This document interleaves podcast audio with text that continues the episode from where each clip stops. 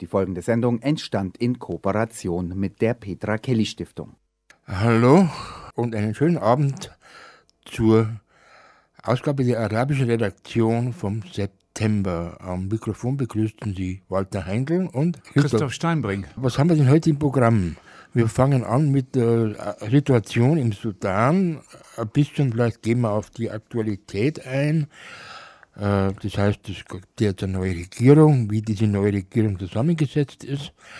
Dann hören wir eine Aufzeichnung mit einem Mitglied von der Gesellschaft für bedrohte Völker, den Ulrich Delius, das wir aufgezeichnet haben, der unsere allgemeine Situation über die Politik und die Gesellschaft im Sudan gibt. Anschließend werden wir uns mit der französischen Politik in Afrika beschäftigen. Um was geht es da? Ja, da wollen wir ein bisschen gucken, äh, dass die militärische Variante der Außenpolitik im Moment dabei ist, die Überhand über die klassische diplomatische Politik zu gewinnen. Das hat natürlich Auswirkungen auf viele Länder, im, gerade im Sahelbereich. Und dann haben wir im Anschluss noch eher als Überblick bestimmte Länder im Visier, die ja auch mehr oder weniger französisch dominiert waren, beziehungsweise unter der Kolonialisierung von Spanien, Spanien damals gelitten haben, die Westsahara und Algerien und Tunesien. Das wäre das heutige Programm und äh, begrüßen Sie herzlich zu der arabischen Redaktion. So, kommen wir zum ersten Thema heute Abend. Und zwar ist der Sudan. Der hat ja inzwischen eine neue Regierung, die wurde vor ein paar Tagen vereidigt. Und ähm, ich habe da einen ähm, Ausschnitt aus der Taz vorliegen, die übertitelt Aufbruch in eine Ära der Hoffnung. Und mhm. äh, vor allem geht sie darauf ein, dass doch für so ein Land überraschend ist, dass vier Ministerinnen, also Frauen, Ministerinnen, einen Posten bekommen haben, darunter äh, die Außen, äh, Außenministerium, das Finanzministerium, äh, das Bildungsministerium, offiziell heißt es für hohe Bildung, und so eine Art Arbeitsministerium, das ist für Gewerkschaften und Arbeit. Ähm, was denkst du, ist von dieser neuen Übergangsregierung, die ja drei Jahre halten soll, zu halten? Ja, das ist äh, die Schlüsselfrage. Ich glaube, die Personen, das sind ein Signal, wenn du da von vier Frauen sprichst. Natürlich in einem solchen islamischen Land nach einer, nach Jahrzehnten der Diktatur jetzt plötzlich Frauen im Auswärtigen Amt und in, im, im, im Finanzministerium. Das ist ein gewaltiger Schritt. Das haben wir mit Tunesien ja auch erlebt. Ich glaube, der Knackpunkt ist ein anderer. Ähm, wir müssen gucken und sehr genau hingucken, wie der demokratische Übergang geht und vor allen Dingen, was ist demokratischer Übergang? Weil der Kampf des Volkes seit der Absetzung von Omar al-Bashir, das war, korrigiere mich, glaube ich, am 11. April, ähm, da ist ja eine Schlacht äh, äh, vonstatten gegangen, die eigentlich zeigt, dass natürlich die alten Seilschaften noch alle da sind und dass die Armee das Jagen hat. Es hat ja verschiedentlich Versuche gegeben, in Gesprächen mit der Armee so eine, was auch gerade in Algerien eines der Hauptthemen ist, äh, eine Übergangsform zu finden, ehe man dann mit einer neuen Verfassung in eine Zeit leitet, wo dann auch vielleicht wieder demokratische Abstimmungsmechanismen greifen können. Äh, das ist der eine Punkt. Wie wird die Armee sich in Zukunft verhalten? Bleibt sie dabei, wenn wir uns diesen äh, Übergangsrat, der so quasi ja so eine Art Staatsrat ähm, äh, bilden soll, anschauen?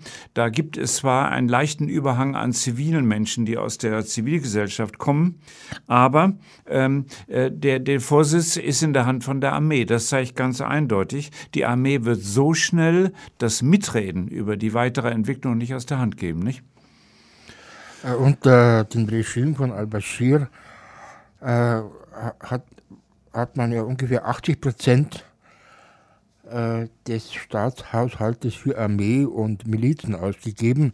Das heißt, es sind wahnsinnige Pfründe an die Armee geflossen, vor allem an die Offiziere, an die Generäle, und die werden sich das so schnell und so leicht nicht aus der Hand nehmen lassen. Ja, das haben wir im Nachbarland äh, Ägypten gesehen. Auch da hat die Armee inzwischen einen ganz festen Fuß seit äh, Jahrzehnten in der Wirtschaft.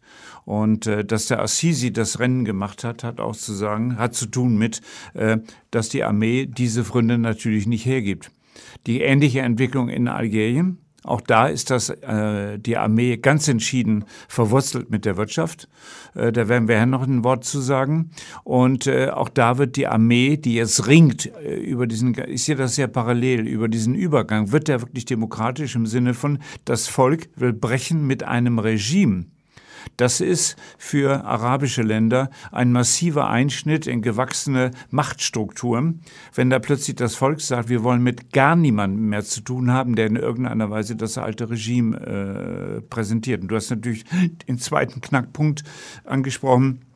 Die Wirtschaft im, vom Sudan ist vollständig im Keller eine riesen Auslandsverschuldung. Da gibt es keine Reserven mehr. Da wurde ja auch viel Geld äh, beiseite geschafft, sprich ins Ausland. Äh, und keiner will investieren, weder aus der Wirtschaft noch andere Länder. Im Moment kann ich mir vorstellen, dass wahrscheinlich äh, äh, äh der IWF-Fonds oder die Weltbank äh, da eventuell eingreifen werden und äh, Kredite gewähren. Aber wir wissen, das ist immer mit Auflagen verbunden. Und ich denke, wenn das Volk nicht sieht, dass in den nächsten Wochen, Monaten, das ist ein ungeheurer Druck für diese neue Regierung, ähm, wirtschaftlich was zustande bringt, was die soziale Lage verbessert, dann wird es wieder unruhige Zeiten geben. Also das sind so die beiden Punkte, wo ich denke, das ist viel entscheidender als jetzt sozusagen Schaufensterpolitikmäßig dafür Frauen, auch wenn das ein wichtiger Schritt ist. Das will ich nicht kleinreden, nicht? Vielleicht äh, weist das in eine bestimmte Richtung, dass der Finanzminister, der neue Finanzminister vom Sudan, ähm, Ibrahim El-Badawi, äh, ein ehemaliger Ökonom bei der Weltbank gewesen ist. Ja, ja. Auch der neue Ministerpräsident, das können wir gleich dazu sagen, der Abdallah Hamdok, ist ja eine internationale äh, Figur, die bekannt ist. Sie hat ja auch in UN-Diensten gestanden. Die hat in der AU, der afrikanischen ähm, UNO sozusagen, auch äh, Posten gehabt. Ähm, also das sind Leute mit internationaler Erfahrung. Aber das wird äh, trotzdem nichts daran ändern. Es muss Geld her und die Wirtschaft muss angekurbelt werden. Dann haben wir noch einen dritten Punkt, den ich jetzt eben vergessen habe. Wir haben ja in verschiedenen Regionen des Sudan, ist ja immer noch ein Riesenland, auch wenn der Südsudan inzwischen nicht mehr dabei ist. Wir haben im Süden eine ganze Menge Konfliktherde. Ähm, die Rebellen, die jetzt jahrzehntelang im Süden, ob das Darfur ist oder andere Regionen, äh, gegen äh, die Zentralmacht sich aufgelehnt haben, die sind ja immer noch da, die sind ja immer noch bewaffnet. Das heißt, ein, ein, ein dritter Knackpunkt, an dem sich der Wert der neuen Regierung äh, die sich bewähren muss, äh, messen lässt, ist, schaffen sie es, in Friedensverhandlungen einzutreten, denn dieser Rüstungsetat ähm, unter, unter äh, al-Bashir hat natürlich primär dazu gedient, Aufstandsbekämpfung zu betreiben. Also das sind so drei entscheidende Punkte, wo ich denke, ich möchte nicht in der Haut von dem Abdallah Hamdok stecken, ein ungeheurer Druck. Die können jetzt nicht erstmal in Ruhe planen, Ausschüsse einberufen, überlegen, sondern die müssen eigentlich loslegen. Sonst wird es unruhig wieder auf der Straße werden, weil den Menschen geht es beschissen. Nicht? Natürlich steht der Sudan nicht alleine. Ich meine, Ägypten hat ja den Sudan immer als seinen eigenen Hinterhof betrachtet, ist auch abhängig vom Nil, der aus dem Sudan kommt. Und äh, in den frühen 90er Jahren schon wurde ja der Sudan seitens der USA auf die Liste der Terrorstaaten äh, gesetzt. Das heißt, äh, es gab keine Hilfen, es gab keine Möglichkeiten für das Land, ja, es äh, gibt internationale Kredite zu ja, besorgen. Es gibt einen so Wirtschaftsboykott der USA nicht. Genau, ja. Und äh, eine der ersten äh, Handlungen eigentlich der neuen Regierung war, sich an die USA zu wenden, um äh, diesen Status in Anführungszeichen als Terrorstaat hm, loszuwerden, äh, loszuwerden ja. Ja, um und damit an, an, Geld zu kommen. Ja. ja, und die Sanktionen vor allen Dingen aufzuheben. Ich denke, dafür ist dieser neue Ministerpräsident eine vertrauenswürdige äh, Person. Ich erinnere mich, dass letztes Jahr im Frühjahr die Finanzlage war auch unter, unter äh, Bashir schon katastrophal. Hat der Bashir ja dem ähm, Hamdok ähm, ein Angebot gemacht, bei ihm in die Regierung einzutreten als Wirtschaftsminister, weil der ähm, äh, al-Bashir natürlich gemerkt hat, wie ich brauche einen Fachmann, sonst geht das noch mehr Bach runter. Und äh, man höre und staune, äh, der damalige äh, Angesprochene hat abgelehnt. Also Hamdok hat Nein gesagt. Ich bin nicht ganz sicher. Ich habe die Nachricht gelesen, dass er jetzt zur Bildung der neuen Regierung aus Addis Abeba eingeflogen ist. Ich habe nicht mehr herausfinden können, ob er dann nach diesem Nein äh, das Land hatte verlassen müssen, weil das natürlich dann ein potenzieller Gegner war und er nach Addis Abeba ins Exil gegangen ist. Aber es war auffällig, er ist nicht aus dem Sudan gekommen, sondern er ist aus dem Ausland eingeflogen. Also ein fragiles, ich würde sagen, eine sehr fragile Konstruktion. Äh, was mich beeindruckt ist, dass es hier das Volk durch seine monatelangen äh, Demonstrationen auf der Straße gezwungen hat, den, den Hauptmachtfaktor, die Armee, in einen Dialog einzubinden und äh, die Armee gesehen hat, man kann natürlich schießen, dann geht das Alte weiter. Vielleicht sind auch in der Armee kluge Köpfe, die gesehen haben, wirtschaftlich sind wir an der Wand. Und äh, das könnte eine Chance bieten zu einem Neubeginn. Aber du hast ja auch am Anfang völlig richtig gesagt, werden die einen Teil der Wirtschaftsfründe aus der Hand geben, ja oder nein? Ähm, ein paar Hintergründe äh, haben oder habe ich äh, vor ein paar Wochen erfragt und äh, im Gespräch bekommen mit äh, Uli Delius, der ist inzwischen äh, Geschäftsführer von der Gesellschaft für bedrohte Völker, war aber immer, seit ich ihn kenne, ein, äh, jemand, der sehr, sehr stark für den Sudan interessiert Unterwegs hat. war, ja. Genau, mhm. war sein Hauptthema und ist es eigentlich immer noch. Und mit ihm habe ich über die Situation im Sudan um die verschiedenen über die verschiedenen Seilschaften und so weiter und die innenpolitischen Probleme gesprochen, also aber noch vor, noch vor der, der Regierungsbildung akt jetzt nicht? Regierungsbildung, ja. ja. Okay. Das hören wir uns jetzt an. Mhm. Ja, Sie haben sich jetzt erstmal darauf verständigt, dass äh, im Laufe des August, äh, wahrscheinlich am 17. August, es nochmal eine offizielle Zeremonie geben wird, wo man ein Dokument unterzeichnen will äh, im Beisein von vielen Diplomaten aus aller Welt, in dem man sich verpflichtet äh, zu diesem demokratischen Übergang. Vorgesehen ist eine Übergangsperiode von 36 Monaten, also drei Jahren, in denen sozusagen Militärs und Zivilisten gemeinsam regieren sollen, was natürlich eine enorme Herausforderung sein wird. Es ist gedacht an die Schaffung einerseits eines Herrschaftsrates, dem elf Menschen angehören sollen, fünf sollen von den Militärs kommen, fünf sollen von den Zivilisten kommen und eine Person soll gemeinsam bestimmt werden. Daneben soll es einen Premierminister geben, der soll Zivilist sein und ähm, am 17. August will man dann eben auch die Minister bekannt geben, die seinem Kabinett angehören sollen, wobei äh, zwei Posten, der des Innenministers und des Verteidigungsministers, nicht diesen Zivilisten unterstehen, sondern direkt von den Militärs besetzt werden. Also es ist eine super komplizierte Konstruktion, die man da versucht. Ähm, es soll dieser Herrschaftsrat dann erstmal für 21 Monate von einem Militär geführt werden, dann in den verbleibenden 18 Monaten von einem Zivilisten. Also ob das funktionieren wird, keiner weiß es. Für die Protestbewegung im Sudan bedeutet es erstmal, dass sie es geschafft haben, was kaum jemand gedacht hat, dass die Militärs nicht alleine regieren können, dass sie mit Zivilisten in führenden Stellen äh, zusammen regieren müssen. Aber ob das auf Dauer heißt, dass sich die Armee und die Milizen vor allen Dingen daran halten werden, ist eine ganz andere Frage. Gibt es denn eine Zivilgesellschaft im Sudan? Also es gibt auf jeden Fall eine sehr aktive Zivilgesellschaft. Wir haben das ja jetzt bei diesen Protesten gesehen. Man muss bedenken, die Menschen haben seit Mitte Dezember letzten Jahres demonstriert. Das ist eine wahnsinnig lange Zeit, mehr als acht Monate lang haben sie demonstriert und haben wirklich Hunderttausende Menschen auf die Straßen gebracht, überwiegend sogar Frauen. Es waren 60 bis 70 Prozent der Demonstranten waren Frauen. Die haben schon ganz gezielt auch immer wieder gesagt, wir wollen nicht wieder hinter den Herd zurückkehren, wir wollen Rechte haben. Jetzt hat dieser Rat, ähm, oder sagen wir mal in diesem Dokument, was jetzt unterzeichnet worden ist, gibt es auch eine Erklärung, die auch quasi so einen Grundrechtekatalog umfasst, in dem es unter anderem eben heißt, dass Frauen nicht aufgrund ihres Geschlechtes irgendwie diskriminiert werden dürfen, dass sie gleich sind mit Männern und so weiter und so fort. Das liest sich alles ganz schön. Es ist nur die Frage, wie ist das mit der sudanesischen Realität vereint? Wird es tatsächlich diese Verankerung von Frauenrechten, den Respekt von Frauenrechten im Alltag dann auch geben?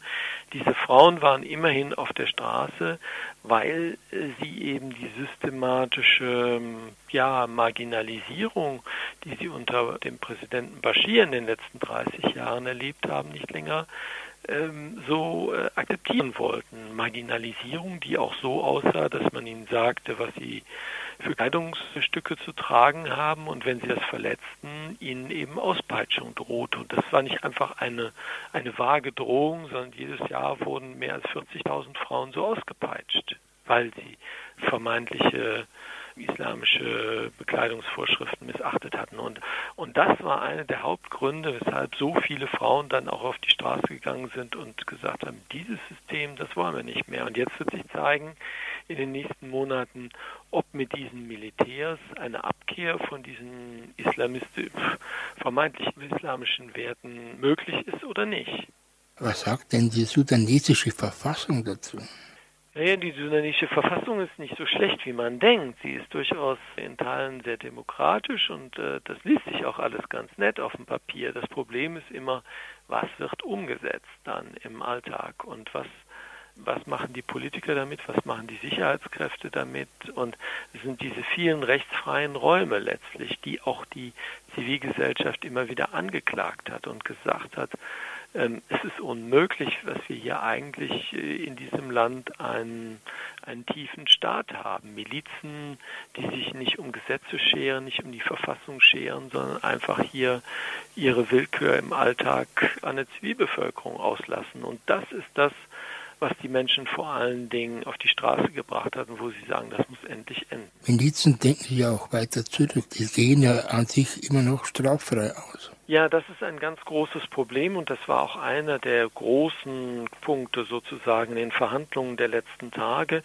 Wie geht man mit dem Problem möglicher Immunität um? Und da hat man so eine ganz komplizierte Regelung auch getroffen, dass man also im Prinzip schon auch führende Militärs zur Verantwortung ziehen kann, nur man braucht dafür eine gewisse Stimmenmehrheit, die schwer zu bekommen sein wird. Das heißt, die Zivilisten wollten um jeden Preis vermeiden, dass in diesem Abkommen festgelegt wird, alle Verbrechen, die begangen wurden, bleiben straflos. Weil das Problem der Straflosigkeit ist eines der größten im Sudan, wenn es um Gerechtigkeit geht und jeder weiß, dass wenn diese Verbrechen zum Beispiel der stetige Einsatz von Vergewaltigung als Mittel der Kriegsführung in Darfur, wenn das weiter straffrei bleibt, wie will man dann Gerechtigkeit in dem Land erreichen? Wie will man dann erreichen, dass die Menschen Hoffnung auf einen Neubeginn haben, wenn sie wissen, dass die, die ja den Neubeginn gestalten, eigentlich die Vergewaltiger von gestern sind? Die Demonstranten sind ja augenblicklich noch nicht zufrieden, was diese Entscheidungen angeht. Wie sieht der Protest jetzt momentan aus? Es ist sehr gemischt. Es gibt durchaus Kreise, die zufrieden sind mit dem, was erreicht wurde, andere, die mehr fordern. Das Abkommen, die Einigung wurde ja erst gestern Abend hielt. Insofern ist es jetzt noch sehr schwer absehbar, wie es in Zukunft weitergehen wird. Aber wir haben in der letzten Woche eben nochmal erlebt, dass nochmal neun Menschen getötet wurden bei öffentlichen Protesten, unter anderem auch Schülerinnen und Schüler da sah es nochmal nach einer Eskalation aus, weil eben auch an den Schulen der Funke übergegangen war und, und viele Schülerinnen und Schüler forderten, dass eben grundlegende Rechte der Zivilbevölkerung auch anerkannt werden müssten. Daraufhin hat man einfach die Schulen geschlossen, einige Tage lang. Das ist natürlich keine Lösung, wie man mittelfristig eben auch erreicht, dass es eine breite Zufriedenheit in der Bevölkerung gibt. Also es muss jetzt einfach, es müssen die nächsten Wochen zeigen, ob dieses Abkommen belastbar ist. Es steht viel in dem drin, einiges auch Gute, anderes, ja, wo man sich schon vorstellen kann, dass es sehr schwierig wird, zum Beispiel die Rechte der Frauen dann auch im Alltag besser zu verankern. Aber äh, der Lackmustest wird jetzt erst in den nächsten Wochen kommen, wenn das umgesetzt wird und wo man dann sehen kann, sind die Militärs tatsächlich bereit, von dieser islamistischen Staatsauffassung Bashirs Abschied zu nehmen oder sehen sie darin sozusagen schon den möglichen Ausverkauf ihrer Herrschaft? Wird sich außenpolitisch etwas ändern? Beobachten wir, dass dieser ganze Deal vor allen Dingen auf dem Druck des Auslands zustande gekommen ist. Das Militär hatte vor, und, und vor allem der SF-Kommandeur, der Kommandeur ähm, einer Miliz, die Rapid Support Forces, die vor allem sich aus Menschen aus Darfur rekrutiert, die da, äh, die in Darfur in Verbrechen involviert waren, dass sie vollkommen unterschätzt hatten die Wirkung ja eines Blutbades, was im Juni verübt wurde an der Zivilbevölkerung, als man quasi über Nacht versuchte, die Proteste im Keim zu ersticken. Da sind mehr als 100 Menschen getötet worden. Das hat so stark den Druck aus dem Ausland erhöht, dass auch die arabischen Golfstaaten und Saudi-Arabien, die vorher den Sudan stark unterstützt haben, gesagt haben, das kann man nicht einfach ignorieren, ihr müsst irgendwie einen Deal finden mit der Zivilbevölkerung. Und daraufhin ging eine neue Verhandlungsrunde vonstatten, die dann jetzt schließlich zu diesem Abkommen geführt hat. Aber es ist also dieser Druck aus dem Ausland, wo man klipp und klar gesagt hat, ihr habt keine Chance, wenn ihr keine Zugeständnisse macht. Nun die Frage ist, wie viel Zugeständnisse sind sie dann im Alltag wirklich bereit zu geben und wann ziehen zum Beispiel die arabischen Staaten die Notbremse und sagen, ja, der Ausverkauf unserer Werte droht hier, weil äh, es danach ausschaut, als ob ähm, die Militärs im Sudan an den Rand gedrängt werden. Und das könnte sehr leicht möglich sein, dass entweder Saudi-Arabien oder Ägypten die Bremse ziehen in den nächsten Monaten und sagen, äh, dieses Abkommen mit den Zivilisten ist gescheitert und wir setzen weiter auf die Armee. Die Armee ist auf jeden Fall ihr großer Bündnispartner und äh, eigentlich bislang auch alleiniger Ansprechpartner. Saudi-Arabien hat kein Interesse an mehr Frauenrechten im Sudan oder an mehr Demokratie und ähnlich ist es eben auch bei Ägypten, den Emiraten etc. Das, ist, das sind alles entweder Diktaturen oder autoritäre Staaten. Die Gesellschaft für bedrohte Völker hat ja einen Aufruf gestartet, Demokratiebewegung im Sudan unterstützen. Wie kann man sich da anschließen? Es gibt viele Möglichkeiten, diese demokratischen Organisationen zu, zu, unterstützen, sei es finanziell, sei es mit Appellen. Wir müssen jetzt nochmal abwarten, wie die Situation sich entwickeln wird nach der Unterzeichnung dieses Abkommens, wie sich auch die Zivilgesellschaft verhalten wird. Ich könnte mir vorstellen, dass eine Reihe von Frauengruppen sagen, das reicht uns nicht, was ihr da ausgehandelt habt. Wir wollen jetzt auch konkrete Zusagen, zum Beispiel diese ähm, diskriminierenden und menschenrechtsverletzenden Einschränkungen unseres Auftritts in der Öffentlichkeit aus den sudanesischen Gesetzen verschwinden. Und da wird sich dann zeigen, wie belastbar dieses Abkommen ist, ob, ob die Militärs dann wirklich bereit sind zu akzeptieren, dass Männer und Frauen vor Gesetz gleich sind.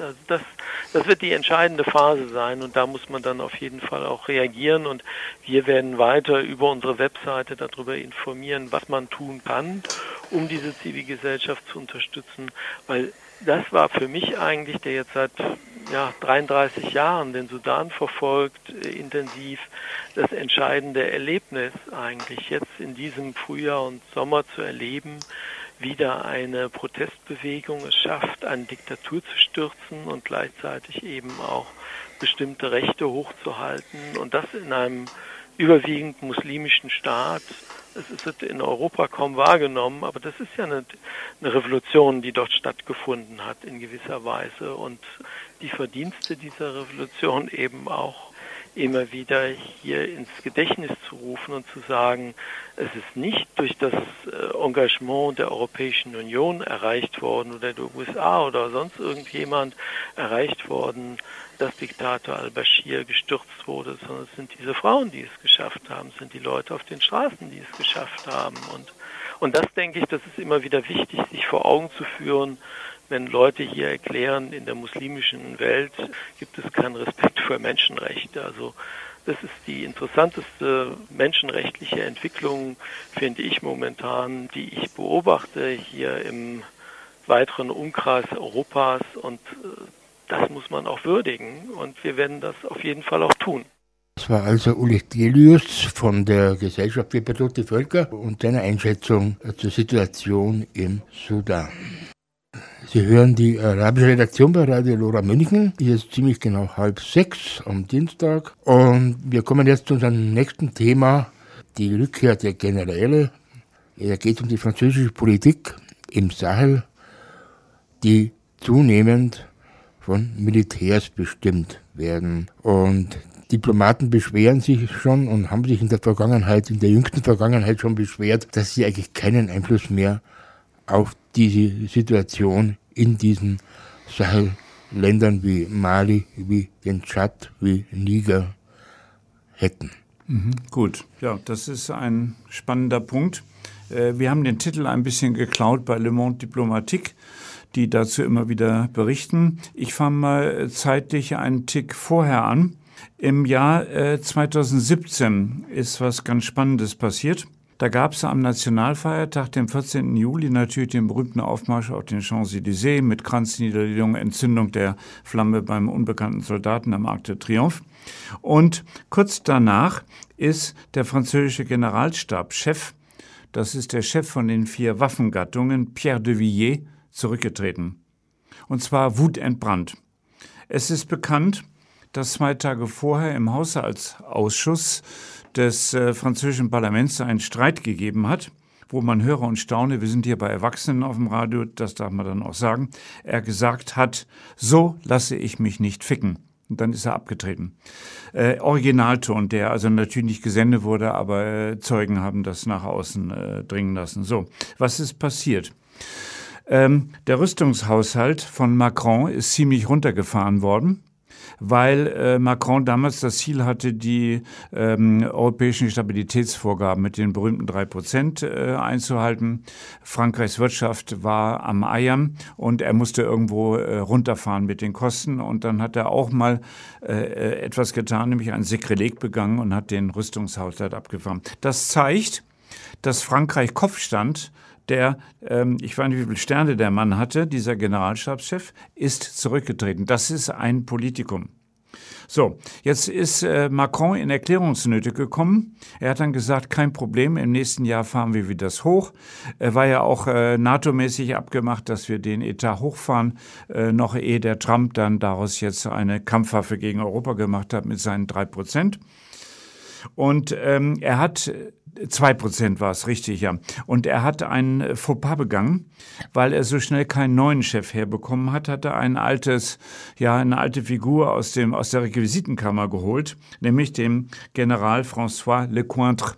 Den kenne ich ganz gut, nicht persönlich, aber aus der Geschichte. Der Mann hat unendlich viel Dreck am Stecken, weil er als Offizier der Marinetruppen, das ist so ein Stück das koloniale Rückgrat der Truppen der Franzosen in Afrika, 1994 beim Völkermord in Ruanda beteiligt war.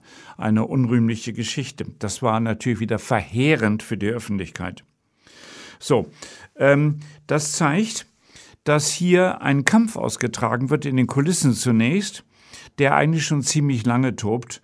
Mitterrand war so einer, der das angezettelt hat. 81 ist der Präsident geworden für zwei Legislaturperioden, a sieben Jahre oder fünf Jahre waren das damals schon. Und er hatte immer noch im Élysée-Palast den berühmten Monsieur Afrique. Das muss man sich so vorstellen. Ein Mann, der nur für die Afrika-Kontakte der Präsidenten äh, zuständig war, hatte ein Büro im Élysée-Palast, wo der Präsident residiert.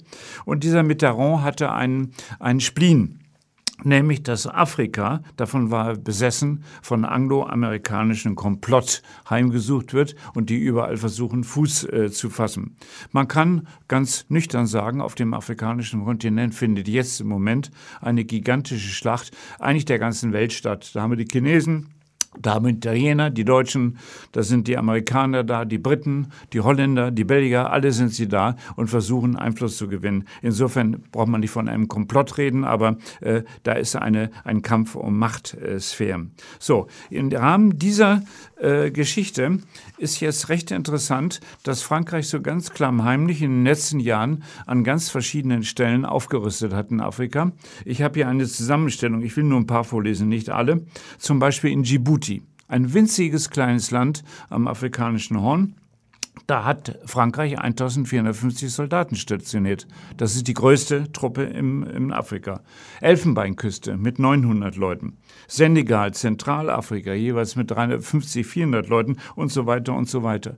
Und wenn man jetzt schaut im Rahmen der verschiedenen Aktionen gegen die sogenannte Terrorismusbekämpfung im Niger, vor allen Dingen im Mali, darüber haben wir oft bei Lora berichtet, äh, Aktion Berkan und so, sind weitere viele tausend Soldaten, die jetzt sozusagen mit internationalem Mandat ausgestattet dort, ich hätte beinahe gesagt, hier Unwesen treiben. So, und jetzt ist äh, praktisch ähm, wenn man sich mal anschaut, wie die Franzosen politisch aufgestellt sind, kann man feststellen, das braucht man nur durchzählen. Das Auswärtige Amt ist personell relativ runtergefahren worden. Und dies, äh, die Armeeabteilung, das Verteidigungsministerium, ist äh, ziemlich raufgefahren worden. Was ich nicht ganz verstanden habe, ist, dass der ehemalige Verteidigungsminister Le Drian jetzt der Außenminister ist. Man könnte, wenn man die äh, personellen Ab- und Aufbauten anschaut, das betrachten, als eigentlich er zurückgestuft worden. Aber das ist ganz wichtig, weil er natürlich jetzt auf der diplomatischen Schiene unterwegs ist für Waffenverkäufe Sicherheitspolitik. Und jetzt kommt etwas, was das Ganze sehr problematisch macht. Diese ganzen Implikationen militärischer Art, die natürlich von Präsidenten entschieden werden müssen, die sind ja in Beraterstäben vorher abgesegnet worden. Und da haben eben die Militärs das Sagen. Und ähm, diese Militärs, ähm, das tut mir leid, wenn ich das so hart sage, die haben eben nur Schwarz-Weiß im Kopf. Und wenn es geht um Terrorismusbekämpfung, dann wird nach ganz alten Regeln einfach draufgeschlagen. Da ist jetzt kürzlich was passiert, da hat die französische Luftwaffe im ähm, Tschad eine Terroristengruppe angeblich bombardiert. Im Tschad haben die keine Truppen, die jetzt da äh, manövermäßig unterwegs sind. Das haben die einfach entschieden, ohne die Regierung dort zu fragen. Das zeigt, Frankreich kehrt langsam zurück zu einem postkolonialistischen Verständnis seiner eigenen Truppen in Afrika.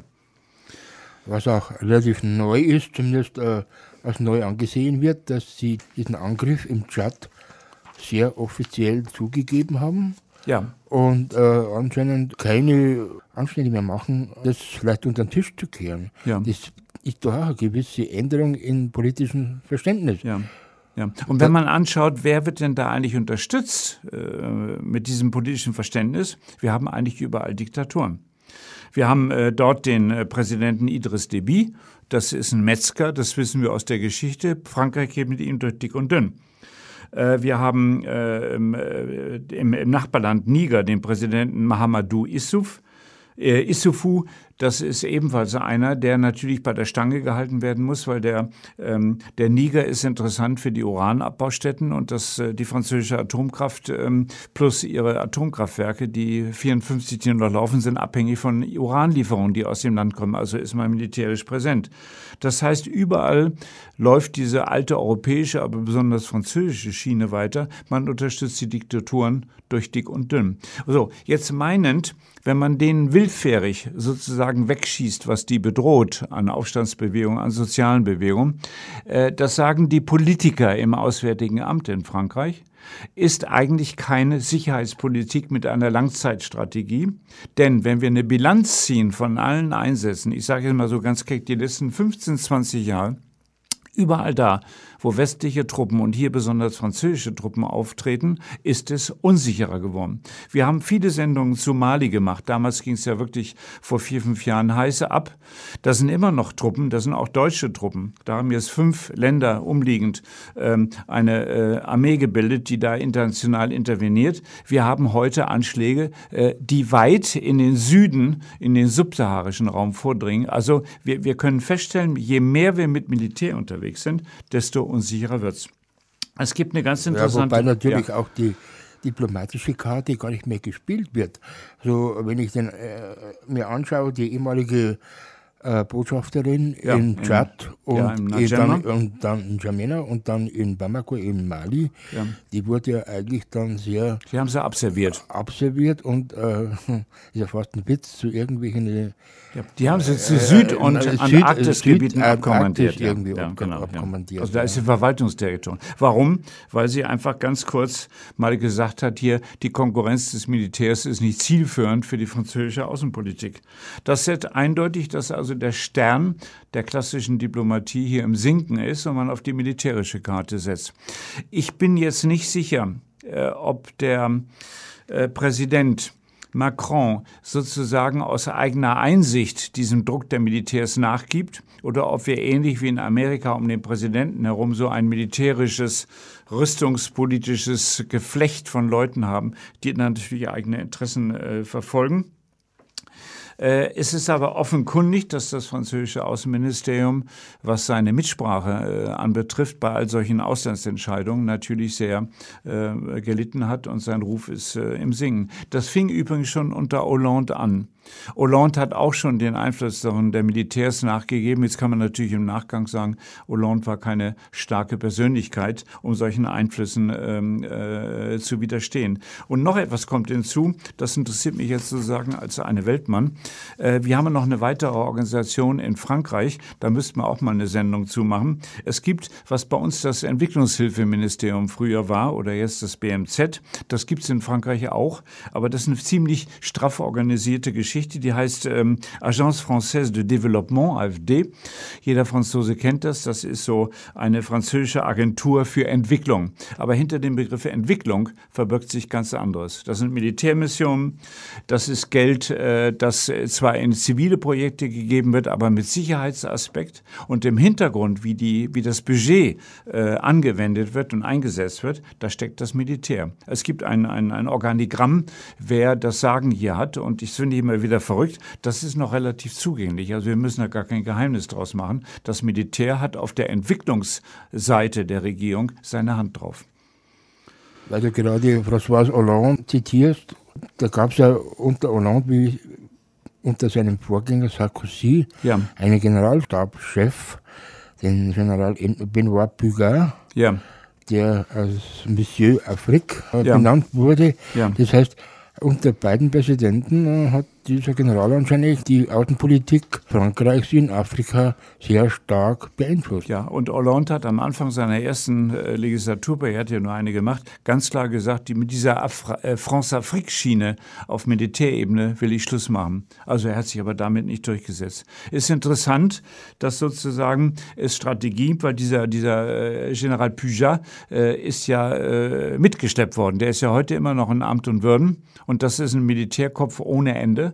Ich habe den mal in der Rede erlebt und ähm, der hat auch den äh, Hollande relativ rasch rumgekriegt, im Mali ganz schnell Truppen zu schicken. Da wurde überhaupt nicht versucht, auf diplomatischen Wegen, wie das die Algerier versucht haben. Das habe ich in unseren Sendungen immer wieder gebracht, auch zu Libyen und Tunesien. Die Algerier haben immer gesagt, wir müssen mit Macht auf die diplomatische Karte setzen. Das ist langwierig, das ist mühsam, das braucht Zeit, aber Militär löst das nicht. Eigentlich verrückt, dass uns sozusagen eine ehemalige Kolonie mitteilt, äh, dass es sinnvoller wäre, die diplomatische Karte zu äh, ziehen. Und im Hintergrund, das müssen wir auch sagen, das haben wir auch diesem Le Monde-Artikel entnommen, aber das ist ja uralt bekannt. Es gibt einen Plan, der dahinter steht, das sogenannte 3D-Konzept. Das haben natürlich auch Militärköpfe sich ausgedacht. Hinter diesen 3Ds stehen die französischen Begriffe Diplomatie, Défense, Développement, also Diplomatie, Verteidigung und Entwicklung. Äh, ich finde interessant die Zusammenstellung Diplomatie, Verteidigung und Entwicklung. Aber Entwicklung ist nicht den Menschen vor Ort helfen, dass sie auf die Beine kommen, sondern wir wollen entwickeln unsere Interessenslage und die müssen mitspielen. Aber wir haben ja unten Stadthalter und die müssen wir deswegen stützen. Das machen dann die, die, dieselbe Strategie wie meinetwegen die Deutschen in Afghanistan. Ja, da könnte man durchaus Parallelen ziehen. Ein paar Brunnen bauen, äh, ja. eine Schule aufbauen und dann sich verteidigen, wenn sie angegriffen werden. Ja, ja, gut. Also man kann eigentlich so, äh, wenn du noch so einen Schlussgedanken willst, ich finde das äh, ganz gut, ähm, hier findet nicht wirklich Befriedigung statt, Befriedung statt, sondern Gewalt und Chaos nehmen eigentlich äh, zu äh, verrückt, dass hier keiner Stopp sagt und erkennt, was der Mechanismus der Zunahme von Chaos und Gewalt ist. Nicht? Normalerweise wäre ja die Aussage der Europäer, diese Länder zu unterstützen auf einem Weg zu einer Demokratie. Ne? So treten ja. sie ja eigentlich an. Und die Realität sieht ja ganz anders aus. Aber der Sicherheitswahn, der sich aufgetan hat seit 9-11, der hat scheinbar wie ein Bacillus alle angesteckt. So, unser nächstes Thema heute bei der arabischen Redaktion ist die Westsahara. Und da hört man eigentlich momentan so gut wie gar nichts mehr. Wäre interessant jetzt von dir zu erfahren, der du eigentlich ziemlich nah an dem Thema immer dran bist. Was passiert denn? Wie sieht die Situation dort aus? Wie, um das vorhergehende Thema aufzugreifen, wie sieht die Diplomatie aus? Äh, Diplomatie Ende der Fahnenstange. Äh, der letzte Versuch, der in diesem Jahr nochmal gemacht worden ist, äh, man muss dazu sagen, das ist in Deutschland gar nicht so bekannt geworden, der Sonderbotschafter der, der äh, des ähm, äh, Vorsitzenden der Vereinten Nationen ist der ehemalige Bundespräsident Köhler gewesen, der ja bekannt ist für seine Implikationen in Afrika. Der hat ja da ein großes Renommee. Ähm, Köhler hat Anfang des Jahres, er ist leider inzwischen zurückgetreten aus gesundheitlichen Gründen, nicht weil er sich mit irgendjemandem überworfen hat, nochmal eine Geschichte versucht wieder aufs Tapet zu heben, die unter James Baker in den 90er Jahren im letzten Jahrhundert, nein, Jahrtausend kann man sagen, geschehen ist, nämlich Direktverhandlungen aufzunehmen. Er hat versucht in Genf die beiden ähm, Kontrahenten an einen Tisch zu kriegen, nämlich Marokko und äh, die Polisario mit ihren Vertretern. Und sein Gedanke war, äh, in ganz, ganz kleinen Vertretern vertrauensbildenden Schritten sozusagen eine Annäherung um den Knackpunkt, den ich gleich benennen werde, zu lösen. Die kleinen Schritte waren, äh, Gefangene freizulassen. Es sind unendlich viele Sahrawis wegen Demonstrationen und äh, wegen ihrer politischen Betätigung in den besetzten Gebieten im Gefängnis, zum Teil ohne Prozesse. Es ist äh, unglaublich, welche Menge an Menschenrechtsverletzungen diesem Volk angetan werden. Das ist das eine. Und das zweite ist, es hat vor Jahren ein Programm gegeben, auch unter UNO-Ägide, das in begrenztem Umfang Familien, die noch auf beiden Seiten äh, sozusagen des Walds, der da die Westsahara durchschneidet, äh, Familie haben, reisen können. Das hat praktisch so ausgesehen, dass aus den Flüchtlingslagern bei Tinduf im, Südost, im Südwesten von Algerien Menschen ausgewählt worden sind, die nach Marokko gefahren sind. Die haben auch eine Sicherheitsgarantie gehabt, dass sie zurückkommen, um in den besetzten Gebieten ihre dort verbliebenen Familienmitglieder zu besuchen und umgekehrt. Das war so eine vertrauensbildende Maßnahme. Dann hat man versucht, dass die UNO, das ist Köhler auch nicht gelungen, äh, ein Mandat bekommt, auch Menschenrechtsverletzungen in der, West, in der besetzten Westsahara sozusagen mit zu ihrem Mandatsauftrag zu nehmen. Ähm, und wenn wir jetzt angucken, was spielt sich eigentlich im Hintergrund ab, ich muss auch gleich noch ein Wort zur deutschen äh, und europäischen Situation sagen bezüglich äh, der Westsahara.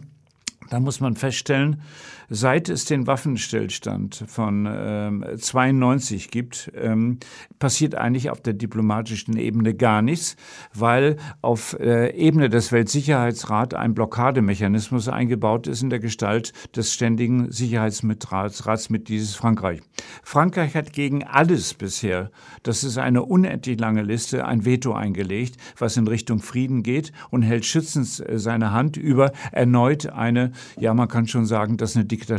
Marokko wird ja bei uns immer dargestellt als äh, demokratisch und dann guckt man, dass da Wahlen stattgefunden haben, dass es ein Parlament gibt und ähnliches mehr.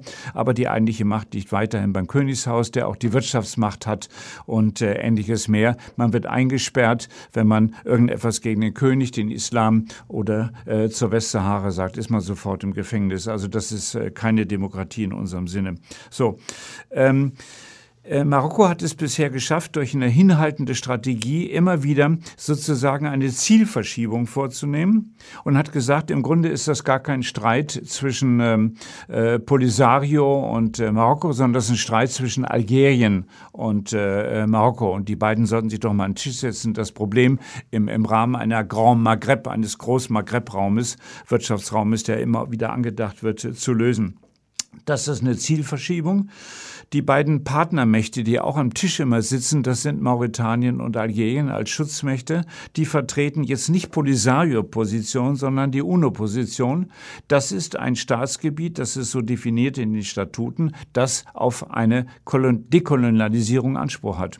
Und zu dieser Dekolonialisierung gehört, dass ein Referendum stattfindet, wo man die Menschen, die betroffen sind, nämlich die Westsahara in den Lagern und die Sahrawis in den besetzten Gebieten, fragt. Und das sind drei Optionen von der Polisario angeboten worden. Autonomie unter marokkanischer Oberherrschaft, äh, Freiheit, also ein eigener Staat oder eben ähm, äh, Annexion und äh, Teil als Provinz, als autonome Provinz des Königreiches Marokko. Auch darauf hat Marokko sich nicht eingelassen. Es ist völlig verrückt.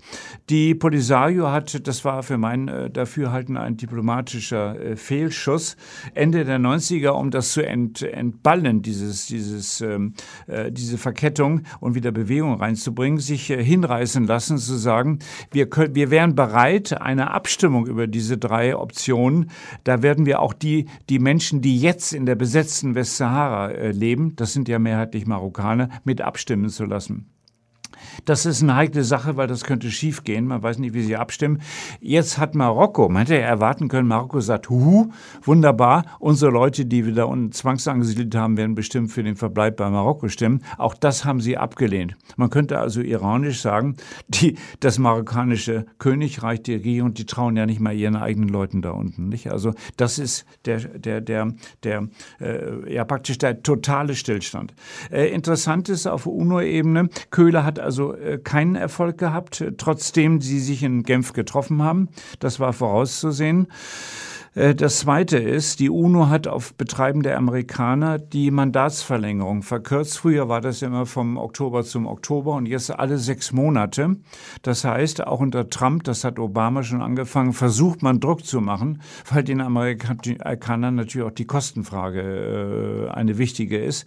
Dieses ähm, Friedenssicherung durch die MINURSO heißt die Abkürzung der Truppe da unten, ähm, der Waffen, die den Waffenstillstand überwacht, äh, gehen in die Millionen Millionen inzwischen und sind völlig sinnlos. Und die Amerikaner wollen da eigentlich mit Schluss machen. Aber der Knackpunkt ist, es wird kein massiver Druck ausgeübt, weder von der EU, da sage ich noch ein Wort dazu, noch von den Weltsicherheits ständigen Weltsicherheitsratsmitgliedern auf Marokko hier endlich sich an Tisch zu setzen, eine Friedensverhandlung auszutüngeln. Also ein, ein aufgeschobener Konflikt. Ich sag mal, nach äh, äh, Osttimor und Namibia ist das der letzte ganz große Kolonialkonflikt, der leider nicht mehr durch die ganz knapp geöffnete Tür der Entkolonialisierung noch hat in die Freiheit entlassen werden können. Das ist tragisch für das Volk. Wir haben immer noch zwischen 80 und 100.000 Menschen, dritte, vierte Generation jetzt, die auf algerischem Boden in Flüchtlingslagern da unten ausharren. Ja, du hast es ja vorher angesprochen. Es gibt ja äh, bilaterale äh, Gespräche zwischen Algerien, Marokko oder Mauretanien als Schutzmächte. Es gibt die USA, es gibt die europäische Interessen. Aber letztendlich, abgesehen von den Forderungen oder Vorschlägen der Sahauris, werden die ja nicht gefragt. Bei, bei, wo nirgends. Sie haben zwar einen UNO-Beobachter, Sie haben offiziellen Beobachterstatus, Sie haben auch direkten Kontakt äh, jetzt äh, mit den jeweiligen Chefs der UNO. Mit allen haben Sie immer Chef gehabt. Die haben auch zum Teil Reisen in die, auf die beiden Seiten äh, der Waffenstillstandslinie gemacht, waren in Marokko und in den Flüchtlingslagern.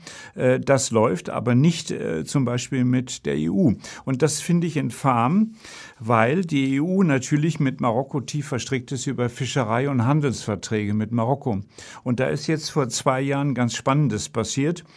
Da haben die Polisario auf Betreiben der internationalen Solidaritätsbewegung vom Europäischen Gerichtshof ein Verfahren angestrengt, weil in diesen Fischereiabkommen wird die Grenze zwischen Südmarokko und der Westsahara nicht eingehalten. Da ist keine Grenze eingezeichnet, was heißt, spanische Trawler können also auch vor der Span vor der saarauischen Küste hemmungslos äh, die Gebiete leerfischen. Und sie haben vor dem EUHG Recht bekommen. Das ist völlig verrückt. Daraufhin hat Merkel als äh, Kommentar gesagt, am nächsten Tag, weil natürlich der marokkanische Botschafter in Berlin bei ihr vorstellig geworden ist und gesagt hat, was können wir da tun? Wir werden uns für die Sache der Marokkaner verwenden. Also man überlege mal, unsere Bundeskanzlerin, vor zwei Jahren ist das passiert, nimmt ein Gerichtsurteil des EUGH nicht zur Kenntnis, sondern sagt, wir werden gucken, das heißt im Klartext hat, dem, hat sie dem Marokkaner versprochen, wir werden so lange verhandeln, bis wir das umgehen. Es hat im Frühjahr erneut Fischereiverhandlungen gegeben wo das Problem natürlich wieder auftrat. Es hat im Europaparlament, da ist eine Zustimmungspflicht, eine Abstimmung gegeben. Die Mehrheit hat für diesen Vertrag äh, gestimmt und da ist wieder keine Grenze festgelegt. Das ist illegale Aneignung von Bodenschätzen oder äh, Naturreichtümern, die eigentlich den Sarais zustehen. Interessant ist, dass dazwischen, es wird ja immer noch, ähm, äh, ähm, äh, wie heißt es, äh, abgebaut, jetzt habe ich den Namen vergessen, wie heißt das was da in der äh, Kali wird da abgebaut, also Düngemittel. Und da ist ein Schiff beladen von Marokko in einem südafrikanischen Hafen, hat eine Zwischenstation gemacht. Und die Südafrikaner als ein wichtiges Mitglied der AU hat gesagt, Moment, es gibt ja internationale Regelungen und die haben das Schiff beschlagnahmt. Marokko stand Kopf. Und dann haben die Folgendes gemacht, die haben die Ladung Phosphat, Phosphat ist es, nicht Kali, Entschuldigung. Die haben das Phosphat verkauft und haben den Sarauis das Geld ausgezahlt. Das ist auch eine mögliche Sichtweise. Also hier wird hemmungslos geplündert. Die Polisario ist jetzt vor ein paar Monaten wieder vor das EUGH gezogen, weil sie gesagt haben, wir haben einmal Recht bekommen, die Lage ist eigentlich ganz eindeutig und wir werden auch ein zweites Mal Recht bekommen. Und sie werden klagen, aber was mich als Europäer wahnsinnig macht, ist, es gibt ein Urteil des höchsten europäischen äh, Gerichtes und das wird einfach nicht eingehalten. Was passiert da? Und hier kann man ganz schön eigentlich die alte Kolonialchile sehen. Es sind einfach Interessen und äh, äh die, die Wirtschaftsinteressen Interessen, die im Vordergrund stehen. Und ich denke mal, ohne das beweisen zu können, gerade was den maghrebinischen Raum betrifft, hat, gibt es eine stille Übereinkunft zwischen Paris und Berlin. Das ist euer Gebiet, da mischen wir uns nicht ein. Das war es jetzt wieder mit der arabischen Redaktion. Der letzte Teil war eine Analyse der Situation in der Westsahara. Und Tunesien und Algerien, was noch offen ist, das machen wir das in Mal. unserer nächsten Sitzung. Genau. Die nächste Sendung der Arabischen Redaktion ist am Dienstag, den 12. November, wieder um 17 Uhr. Und am Mikrofon verabschieden sich der Walter Heindl und, und der Christoph Steinbrink. Herzlichen Dank fürs Zuhören. Ja, danke. Und es geht weiter mit dem Magazin. Bleiben Sie dran. Die eben gehörte Sendung entstand in Kooperation mit der Petra Kelly Stiftung.